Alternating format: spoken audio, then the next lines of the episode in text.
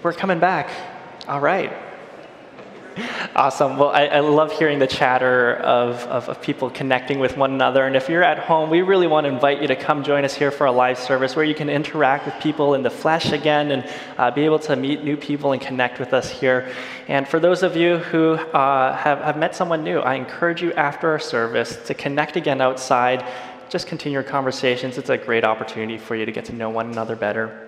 At this point in our service, we are now transitioning to the reading of God's Word and the preaching of God's Word. And we are starting our new series today in Second Corinthians, a wonderful book about a growing church in a big multi ethnic city similar to Toronto. Similar to Toronto. And this church wrestled with what it meant to be a beautiful community in a city with often opposing ethics and views. And uh, for here, Today, Dan's going to walk us through not 1 Corinthians, but 2 Corinthians, the, the, the, second book that we have in our Bible, and he's going to help us understand uh, what it means for us today as a church. To help us with the reading of God's Word, I want to now invite Scott up to help us. And we're in 2 Corinthians chapter 1, verses 1 to 11. Scott. Okay, the reading for today is from 2 Corinthians 1, 1 to 11. Paul, an apostle of Christ Jesus, by the will of God, and Timothy, our brother, to the church of God that is, in, that is at Corinth, with all the saints who are in the whole of Achaia. Grace to you and peace from God our Father and the Lord Jesus Christ. Blessed be the God and Father of our Lord Jesus Christ, the Father of mercies and comfort of all and God of all comfort, who comforts us in all our affliction, so that we may be able to comfort those who are in any affliction with the comfort with which we ourselves are comforted by God. For as we share abundantly in Christ's sufferings, so through Christ we share abundantly in comfort too. If we are afflicted, it is for your comfort and salvation, and if we are comforted, it is for your comfort, which you experience when you patiently endure the same sufferings that we suffer. Our hope for you is unshaken, for we know that as you share in our sufferings, you will also share in our comfort.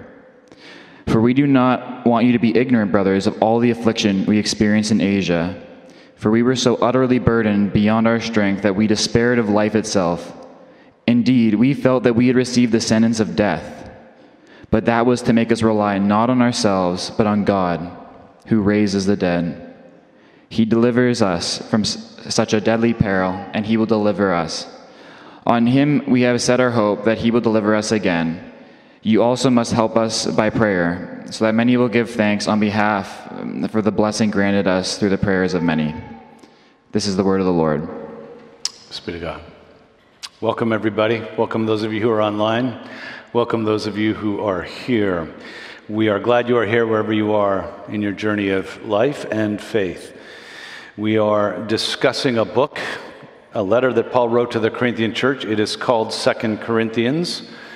And Second Corinthians is a book about pain.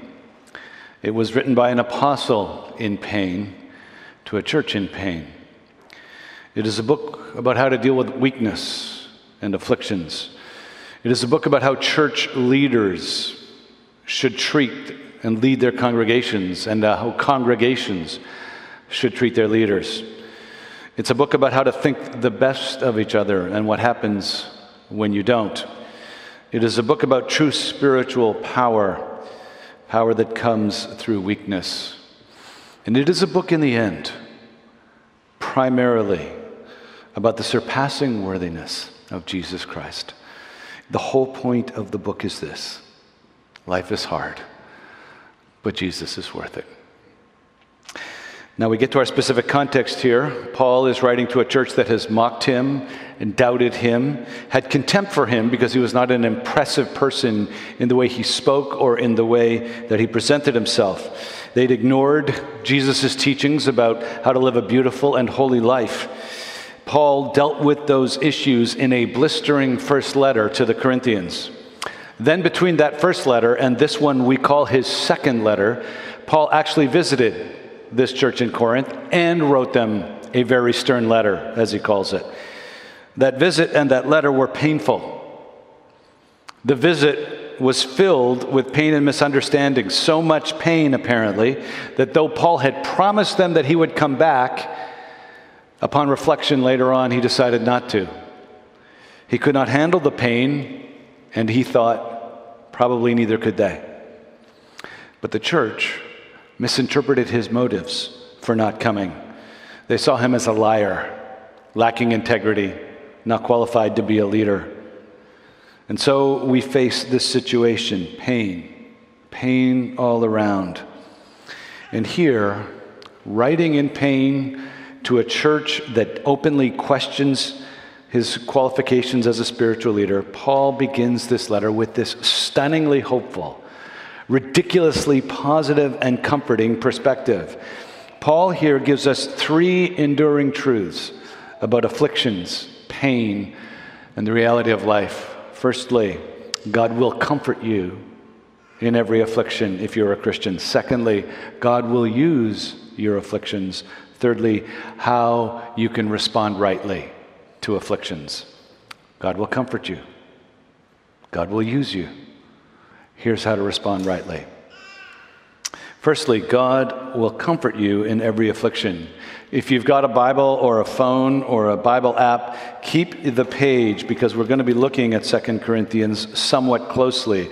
But after the first two, um, after the first two verses where he gives a rather standard greeting, he gets into the meat of it by saying, Blessed be the God and Father of our Lord Jesus Christ, the Father of mercies and the God of all comfort, who comforts us in all our affliction. I'll stop there for a moment because here in verse 3, Paul is saying something rather incredible that in all of our afflictions, no matter how deep, how dark, how difficult, God comforts his people.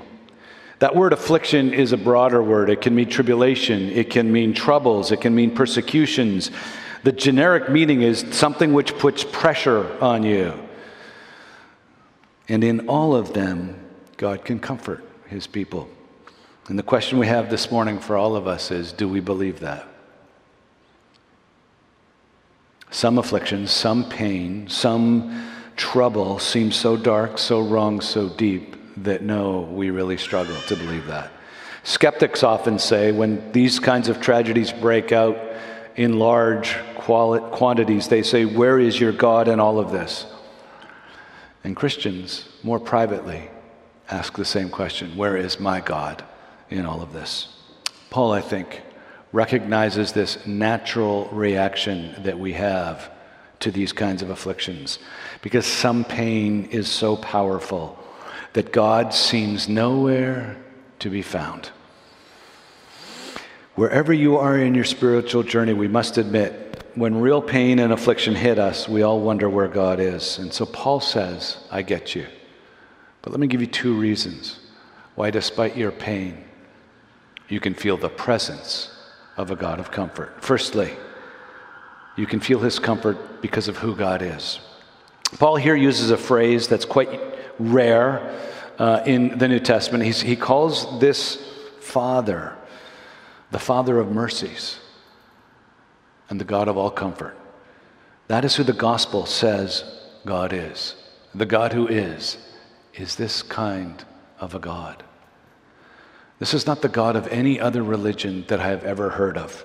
Buddhism and Hinduism, they have an impersonal karma at the center of their religious system that blindly and impersonally responds to your actions with appropriate counteractions, often mysterious. You, you, may find yourself in affliction and you're left to figure out is there something I did in my past or my parents' past that is causing this reaction of karma? Islam has an all powerful but unknowable God who is inscrutable, revealing himself only in his commands and his calls to submission. Secular thinking has an impersonal universe that arbitrarily spits out random events. So, afflictions and pain that you have are just the set of cards you've been given for no reason.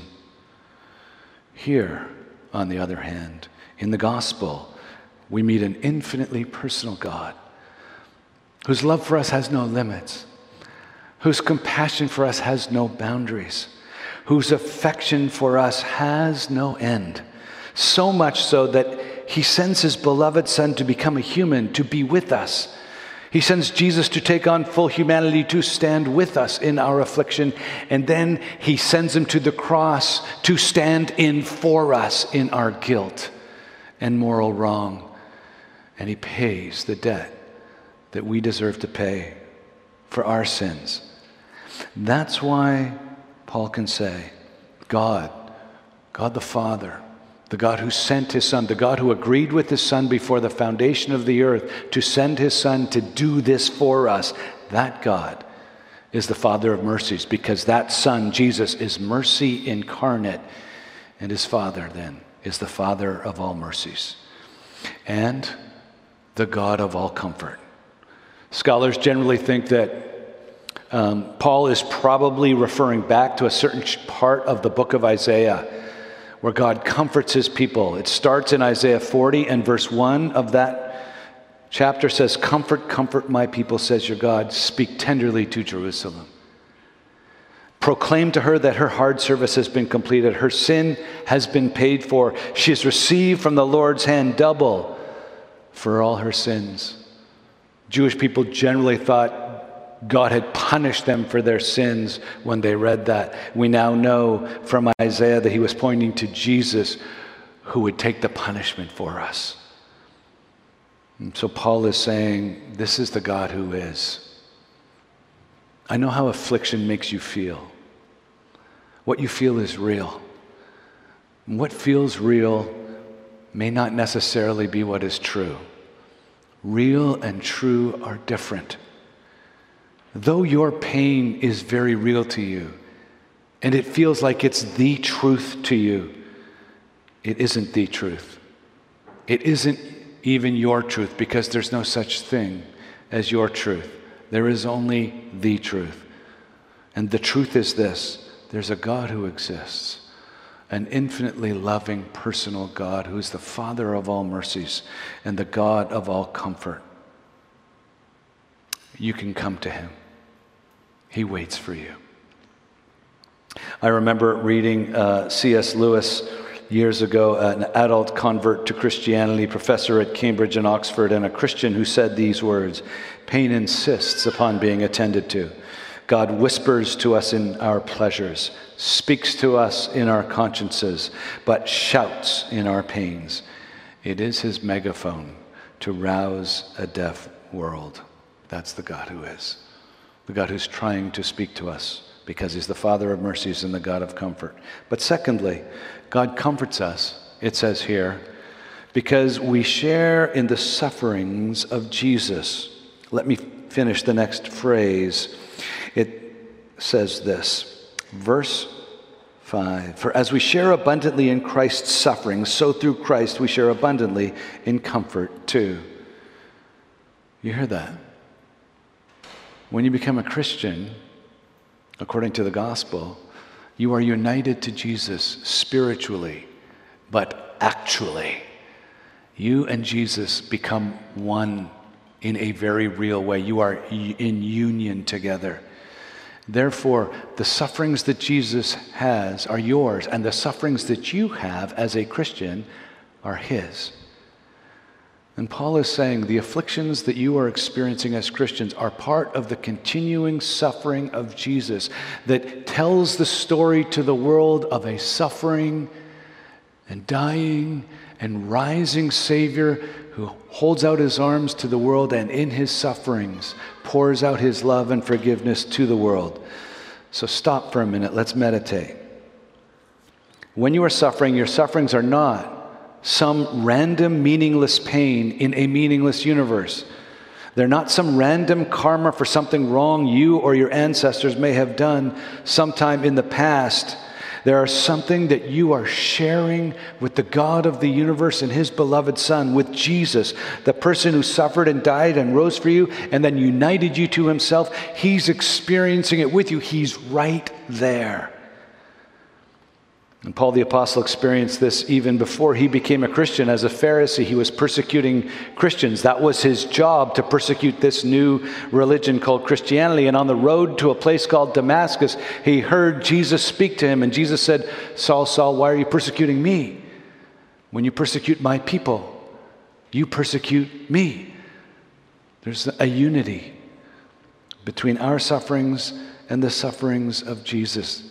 Now, this is one of the deepest and most mysterious teachings of the gospel. No other religion that I know of has anything like this beautiful an identity for suffering. Suffering in every other system of belief is usually reduced to either punishment for past wrongdoing or meaningless, destructive intrusion on my life by an impersonal universe.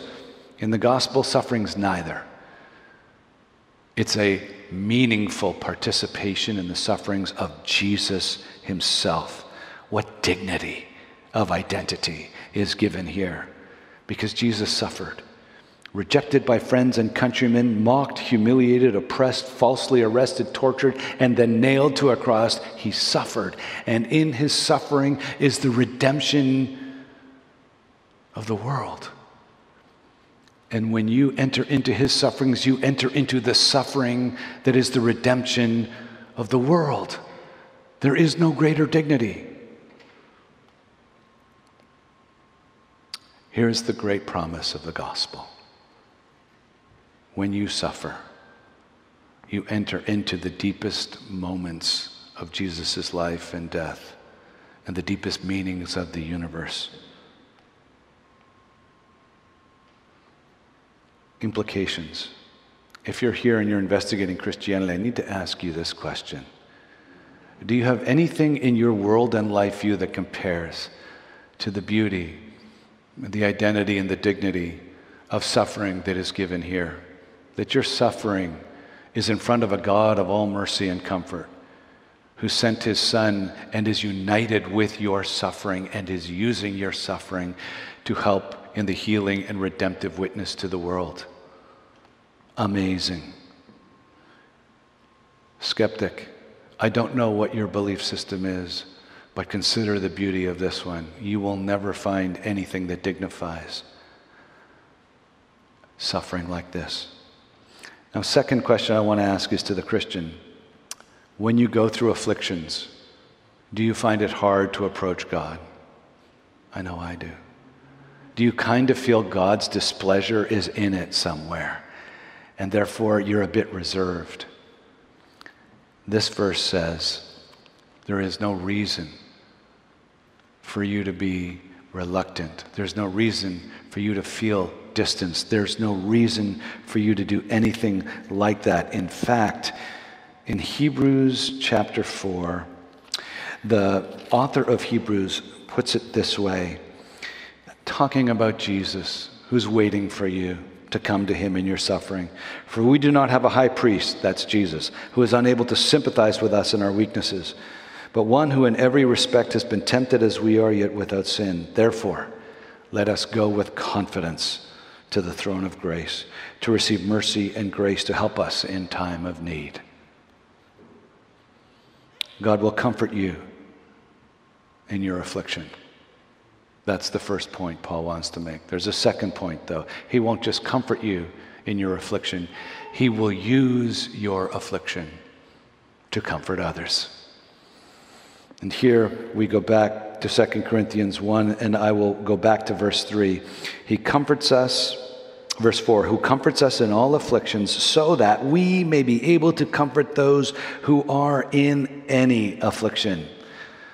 Do you hear that? It says, The God who comforts us in all our afflictions helps us comfort those in any affliction with the comfort we've received. What is he saying? That God has given his people, the church, God has given the body of Christian believers as the effective means of comforting and caring for and encouraging people to patiently endure sufferings. All of them any of them. I know in my own life, oftentimes I see suffering so dark and so hurtful to people that I think, oh, that, that will take a professional. And indeed, it often means there is professional help needed in those deepest times of trauma. But do you hear this?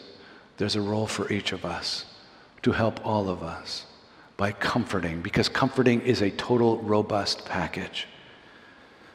You see this truth? God does not allow suffering for no reason. We just learned that in the first point. It has a divine dignity and purpose. It unites us to God Himself and Jesus' sufferings. But here, a second purpose emerges that when you've experienced afflictions, it equips you to comfort others who are experiencing afflictions. Isn't that beautiful? This helps us answer the question how practically do we receive God's comfort when we're afflicted and suffering? Now, there are multiple ways that the New Testament says we receive God's comfort. God speaks to us through His Word. God meets with us in prayer, and we feel comforted by Him. But here in this passage, it says one of the primary ways that we receive God's comfort is from each other.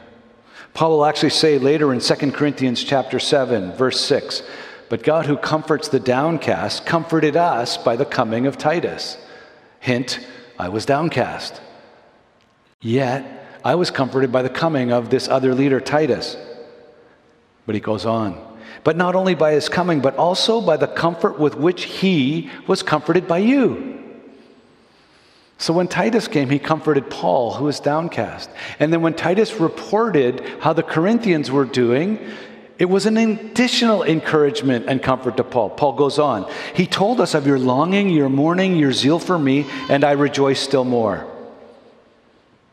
This is the beautiful community, comforting one another.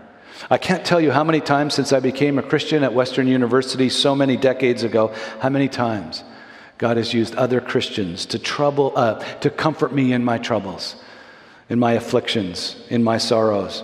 I remember becoming a Christian in university and my parents thinking I joined a cult and they almost disowned me and the tension was so deep in my family, but other Christians comforted me and said, Endure this with patience. They'll come around.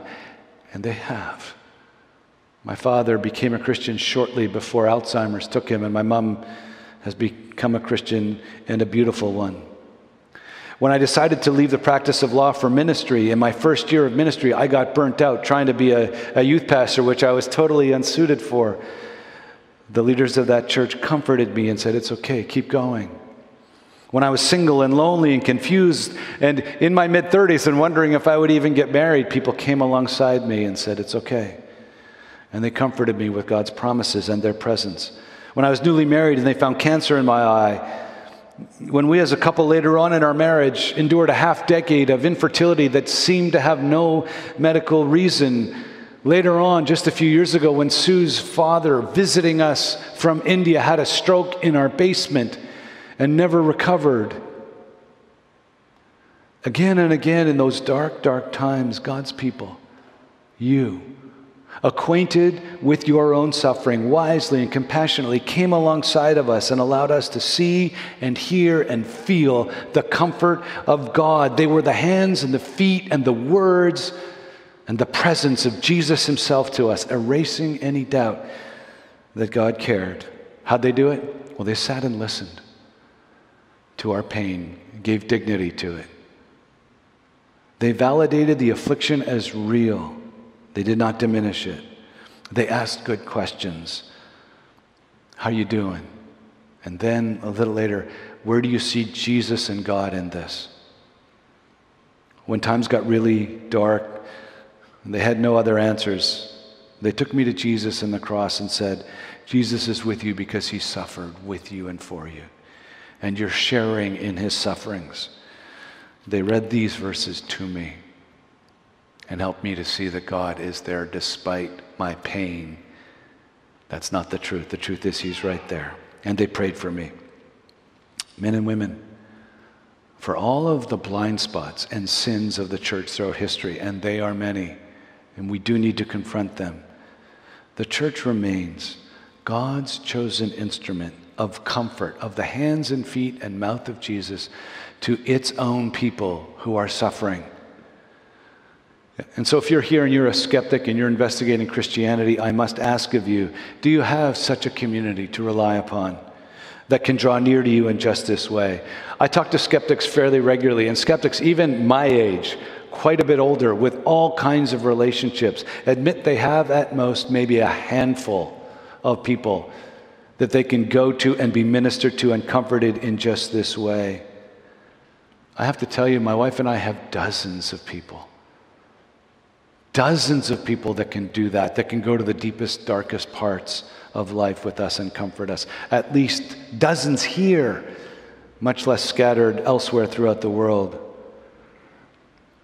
Do you have that? Those of you investigating Christianity, you can, because that's what the gospel does. To Christians who are here, are you availing yourself of God's comfort? Are you taking your troubles and afflictions and sharing them with seasoned, godly people who have been afflicted and therefore are equipped to comfort you? Are you? Take advantage. There are, there are a gold mine of seasoned godly veterans, even in this church. I know we're a young demographic, and those of you, probably those of you who are over 45, you feel like you're swamped by the tsunami of younger people. I get it. But there's a gold mine of seasoned leaders and veterans of sufferings and afflictions who are right here, and they're growing in our midst. Those of us who are younger, go to them, seek them out. Those of you who have experienced the afflictions that I'm talking about, you are such a resource. We need you to be God's comfort to those of us who are younger. And to all of us, this, this is part of the quiet, unseen beauty and glory of this thing called the church, this beautiful community that Jesus has made. This is the reason why we are called to intentional, beautiful community. So, recapping, we've seen two things so far. Firstly, God promises to comfort us. The Father of mercies promises to comfort us. And He comforts us by making us know that we are sharing in the sufferings of Christ. Secondly, God not only promises to comfort us, He will use our afflictions to comfort others. We, as we experience afflictions and are comforted, are a primary vehicle for passing that comfort on. Such great dignity and redemptive meaning is now given to our sufferings. Not only do we find God in it, comforting us and sharing his sufferings with us, we find him then catalyzing us to help and heal others. The world has nothing to compare to this beautiful truth. He will comfort you, he will use you. Finally, let's see how to respond, therefore, to afflictions. Here in the, in, the, in the second major paragraph, Paul gives a biographical sketch of when he was afflicted. And he uses it, I think, to show us how we can understand affliction and respond to it. He says, We were so utterly burdened beyond our strength that we despaired of life itself. Indeed, we felt we'd received the sentence of death. That's the level of affliction he had. Paul you have to understand, Paul by this time had, had been whipped with lashes, the Roman flogging of 39 lashes, at least a few times, such that he almost died. He'd been shipwrecked several times. He, he had been left in the wilderness. And yet, this, this thing he's talking about, and the New Testament scholars don't know exactly which one it is because we can't figure out an event in the New Testament that accords with this. This is deep despair. He calls it a sentence of death where he felt like, I'm on death row. I've been sentenced to death. I'm just waiting to be executed. That's the level of despair he'd gone to. But Paul said that level of despair had a purpose. See what it says next? He said, This was to make us rely not on ourselves, but on God who raises the dead. This is wild. Paul is saying, Paul, this fantastically famous apostle, this seasoned Christian leader, is saying there's something deep in me. Despite all my trials, all the miracles I've seen, all of the circumstances I've experienced, there still is something deep within me, within us, he meant, that needed to be dealt with. And it was our self reliance. We rely upon ourselves.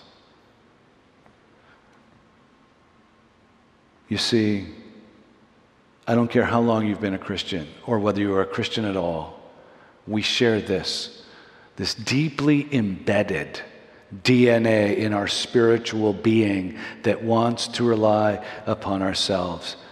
No matter how spiritual you are, no matter how long you've been a Christian, even how well taught you are, no matter how many verses of the Bible you have memorized, this is true of you. You naturally incline to rely upon yourself.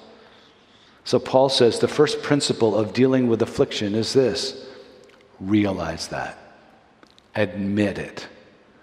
Admit that it's part of why you're feeling such pain.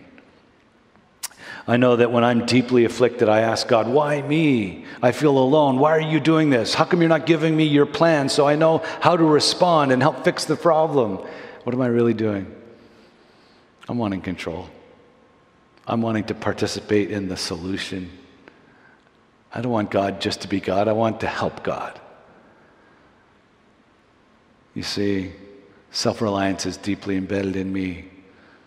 And afflictions and suffering have this healthy purpose. They show it to us. They bring us to the end of our sense of self control. So that's the first principle. See your own self dependence and see the danger of it. Secondly, what does he say? To, re- to rely not on that, but on God, who raises the dead. Here, Paul is saying, Go to the cross and see what God did in Jesus. And let your response be rooted in that. Not in what you've done or want to do or are doing, but what God has done. You see, Paul's saying, God allowed his son, his beloved son, the son he loved more than he loves me. sort of. In, in Christ, he loves me as much. But the one he, he loved infinitely, he let him die. Jesus didn't just face death. He didn't just face the sentence of death that Paul's talking about. He actually had the sentence of death passed upon him, and he actually died. And then God raised him from the dead. You see, what Paul is saying is if you're a Christian, your affliction that you face may be dark enough that it takes your life. But even death itself, the ultimate enemy that makes us fearful, is not the final chapter of this story for you. Because God will raise you from the dead. He came, Jesus did, He died, God raised Him, and He will raise us too in Christ if we are Christians. God delivered Jesus, and he will deliver us fully and finally. Paul says, So we set our hope upon that, and he will deliver us again. Paul is saying, On God who raises the dead, we set our hope, not on our circumstances. And so, step one allow the affliction to surface your desire for self reliance. Two, rely upon the God who raises the dead. Rely upon the God who sent Jesus to die for you and rise for you. And trust in Him only. Thirdly, allow others to comfort you. Paul then asks for them help us by prayer so that many will give thanks. Paul says, I need you to be part of this. So, do you hear what he's saying? When you're facing affliction, see yourself clearly your desire for control, and the way that affliction strips it. Go to God with the pain, knowing that He's waiting to hear you. He's the God of all comfort and the Father of mercies. And He's waiting for you to see that you are sharing in the sufferings of Jesus. Turn from yourself to God. And finally, ask others to come in and comfort you. Share the affliction with others if you're one of the others that is being invited in, this passage gives us hints as how to do it. Firstly, allow them the dignity of their sorrow. Don't diminish it. Don't try and short circuit it.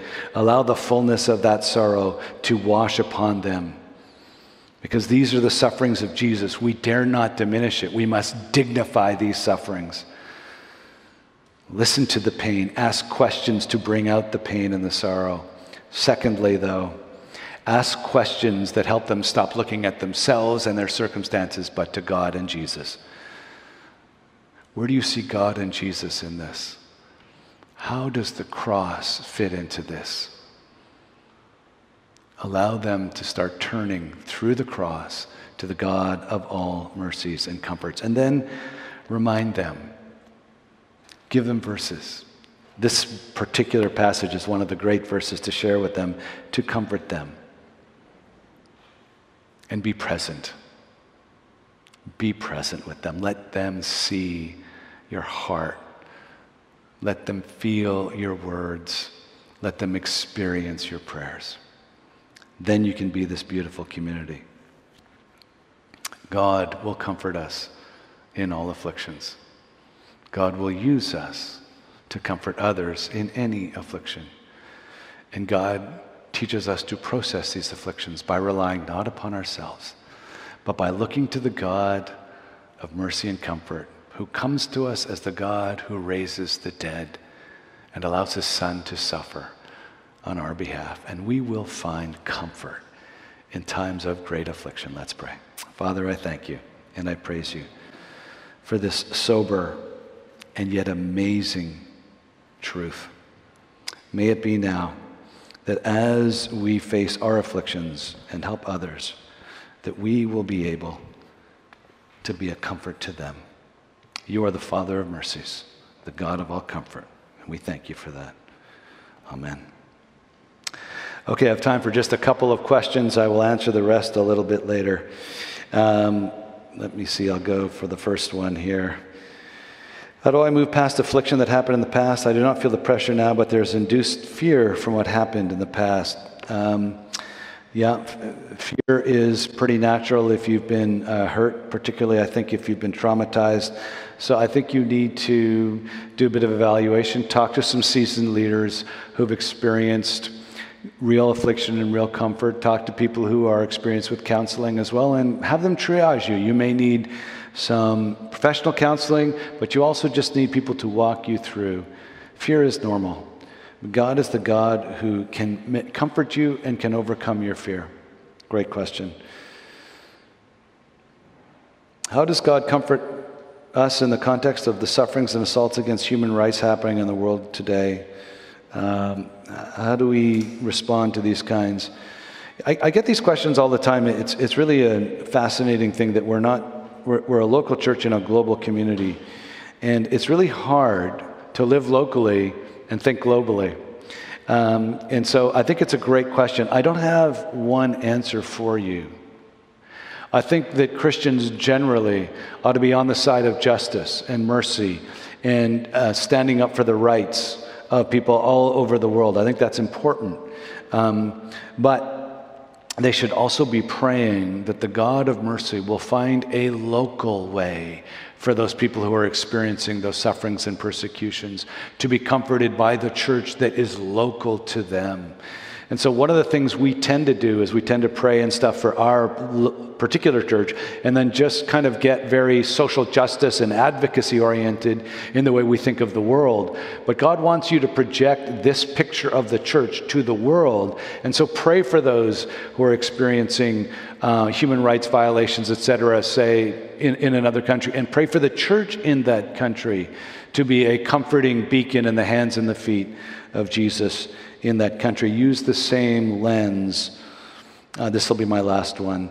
Would someone who's a Christian who suffered from loss, parents, grandparents, etc., ever know the purpose of suffering in their lifetime? How is it meaningful sharing of Jesus' identity if you have no family left?